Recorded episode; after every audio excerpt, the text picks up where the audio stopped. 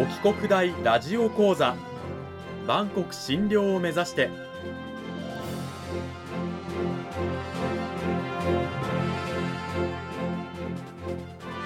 番組タイトルにあるバンコク診療とは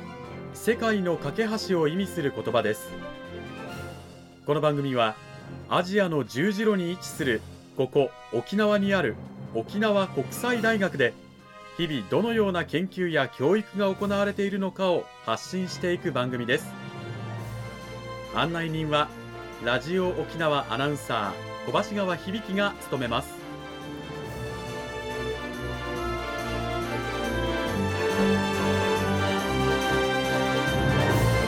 この番組は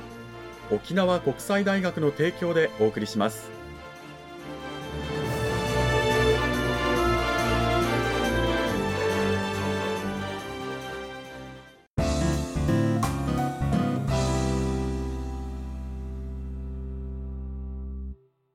お帰国大ラジオ講座、今週も先週に引き続き沖縄国際大学総合文化学部人間福祉学科の平山敦先生を迎えてお送りします。平山先生、今週もよろしくお願いします。よろしくお願いいたします。さて、平山先生をお迎えして、今週も講義タイトルは心理学で育てる社会人基礎力と題してお送りしていきたいと思いますが、今週の内容に入る前にまずは先週の内容を私の方で軽くおさらいをさせていただきたいと思います。まず社会に出るこの学生さんたちがいわゆる就活でこう求められている人材として自分たちが ピーアール することと、実際に会社側企業側が求めている人材については乖離がある、まあ、齟齬があると。で、学生さんなんかはこうどんな資格を自分は持ってます、何々一級を持ってますとか、どこどこに留学経験がありますとか、これだけ長い期間このバイトやってましたとか、サークル活動こういうのやってましたみたいなことをやっぱりこう ピーアール することが多いんですけど、企業としてはじゃあそれを通してあなたはどんな能力を高めてきたんですかというところを求めているわけで、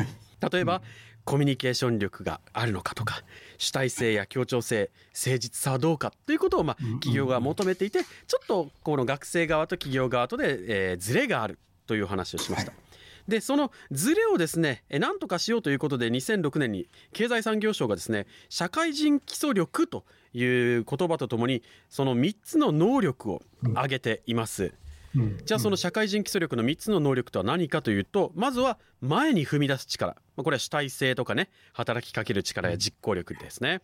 そしてふたつめが考え抜く力で、これは課題をまず発見する力とか、解決するためにどういったプランを立てていくのかとかですね、想像力。そしてみっつめがチームで働く力、チームワーク、協調性ですよね。こういったものが必要だということで、それらみっつをまとめて社会人基礎力というふうに定義しています。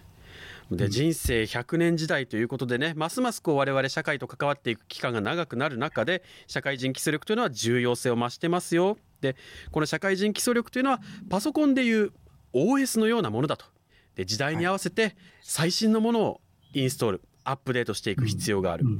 例えば今の時代だとこういう考え方の導入が必要だよねとか、こういう技術の導入が必要だよねっていうような考え方、まあ、柔軟な思考なんかもね必要なんですよっていうお話で、その社会人基礎力を高めるために学生時代にできることってのは何か、何も特別なことじゃなくて、例えばバイト先でこういった問題があるということを見つける、ね、この仕事に今までちょっと時間がかかりすぎてるけどもう少し効率的にできないかとか、こういった課題が解決できてないけどどうしたらいいかなっていうのを、まあ、バイトであったりね、サークルであったり生活の端々で見つけて、実際にそれを解決するためにいろいろとやってみる、これが社会人基礎力を高めるために学生時代にできることなんですよというお話を先週していただきました。さあ、平山先生、それを踏まえて今週はどういったお話をしてくださるんでしょうか。はい、前回はですね、もう大学全体でですね、経験できて、こう、社会人基礎力を上げていくっていうようなお話になったんですけども、うん、今日はですね、特に私がこう、心理学を教えている、まあ、教員でもありますので、まあ、心理学を通してですね、今、この社会人基礎力をどういうふうにこう、高めていってるのか、うん、学生たちが今、何に取り組んでいるのかっていうところをお話ししたいなと思います。なるほど。さて先生、そのね、あの、先週もちらっと出た社会人基礎力の中で、はい、例えば、あの、コミュニケーション能力ってあるじゃないですか、はいはい、これもまたあのいわゆる学生と企業側、はい、まあ、社会側とでは微妙にズレがあるんですよね。はい、そうなんですよ。このコミュニケーション能力っていうのは経団連ですね、日本経済団体連合会、そこがやっているこうアンケートではですね、まあ、じゅうななねんかな、あのずっとこういちい一番こう学生に求める能力として一番高いものではあるんですけども、うん、今小橋川さんおっしゃったようにですね、こう学生の認識とズレがありまして、はい、で学生にも授業で聞くんですけども、どういうふうに理解してるかというと、なんかこうコミュニケーション能力というと明るく元気に楽しくみんなと仲良くやって周りを盛り上げてっていうような、はいはい、そういう能力を、はい、コミュニケーション能力って捉えているんですけども、うん、別にそれが悪いわけではないんですけども、はい、社会人基礎力の中でいうコミュニケーション能力っていうのはただそれだけではなくてですね、うん、例えば価値観の違うさまざまな人たちの声に耳を傾けてしっかり聞くことであったりですね、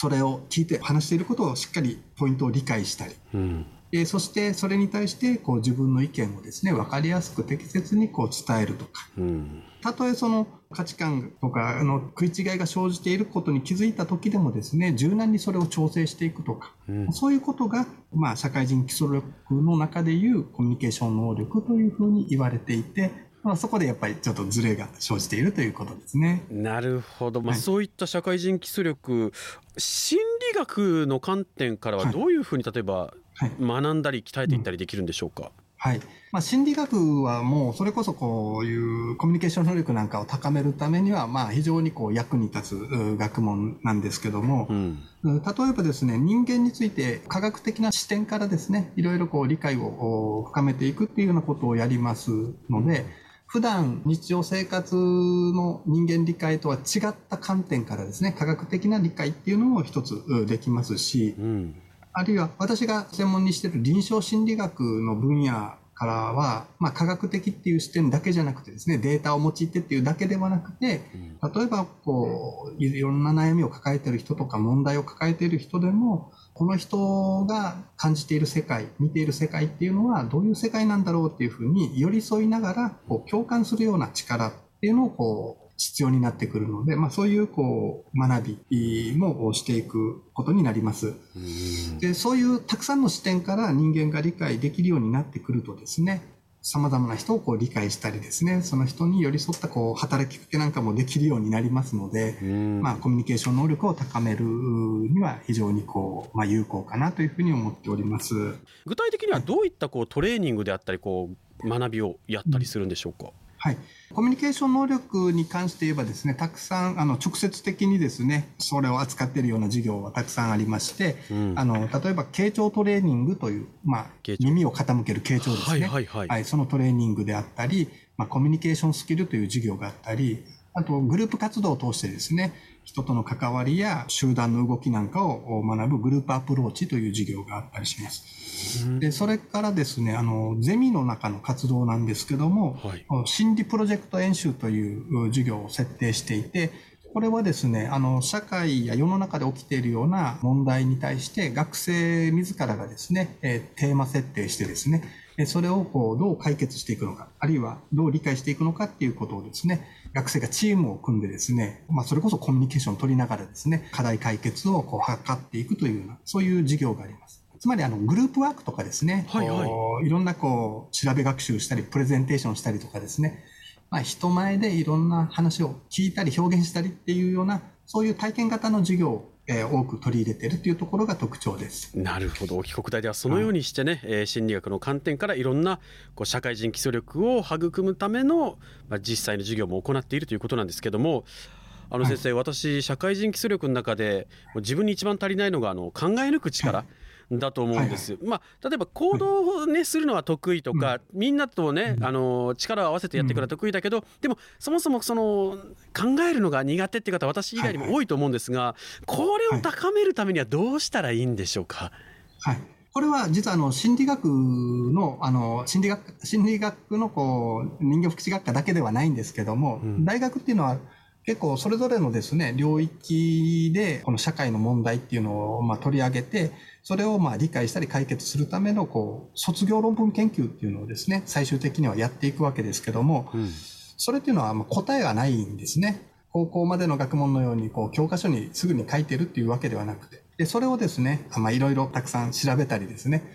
まああるいは実験したりですね、調査をしたりすることで、答えのないところをこう一生懸命こう考え抜いていくっていうような、まあ、そういうこうことが求められます。で特に心理学では目に見えない心の仕組みだったり、うん、心の働き、社会で生じている問題、例えばいじめとか自殺とか虐待の問題なんかもすぐには解決できないんですけども、うん、そういうことをテーマにですね、それを理解するためにこう考えていくっていうことが求められるので、まあ、力はついていくかなと思います。なるほど、えー、この放送を聞いている社会人の皆さんも改めて自分の周囲にあるまだ解決されてない問題とかそういったものをこう見つけたり、うんあるいは自分の中に取り込んで考えてみることで、はい、改めてね、はい、この人生ひゃくねん時代の社会人基礎力高めていってみてはいかがでしょうか。に週にわたって沖縄国際大学総合文化学部人間福祉学科の平山敦先生にお話を伺いました。平山先生、どうもありがとうございました。はい、ありがとうございました。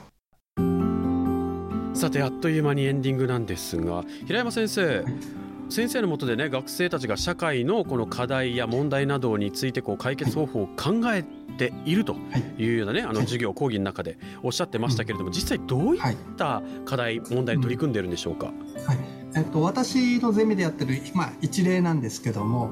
例えばあのあるグループはですね、不登校の子や引きこもりのお子さんたちに何とかこう社会とのつながりを持ってほしいという思いからですね、オンラインゲームを使って子どもたちと緩やかにですね、大学生との関わりっていうのを作ることができるんじゃないかという発想でですね、まあ、いろんなプログラムなんかを作ってるんですけど、実は今回のコロナでですね、この企画がちょっと頓挫しそうになってはいたんですけど、逆にですね、このコロナの状況だから不登校や引きこもりのお子さんたちだけじゃなくてですね、例えば同じ大学入学した大学いちねん生対象にしてですね、彼らがやっぱりこうまだ交流が進んでない状況の中で、何かこうゲームを通してですね、何かこう同級生同士の交流が図れないかとかですね、そういうふうに工夫して、はい、やってるグループがあります。しかしこう学生たちは本当にいろんな問題に取り組みながら、あの社会の問題にね、うん、えー、頭を悩ませたり、うん、実際もしかしたらね、うん、もうごねんじゅうねんしたら解決策を見出してくれたりするのかなっていう期待もね、はい、ありますけれどもね、はいはい、そのあたりもぜひあの詳しく学んでみたい、聞いてみたいという方はですね、沖国大の平山先生の研究室のドア叩いてみてください。に週にわたって沖縄国際大学総合文化学部人間福祉学科の平山敦先生にお話を伺いました。平山先生、どうもありがとうございました。はい、ありがとうございました。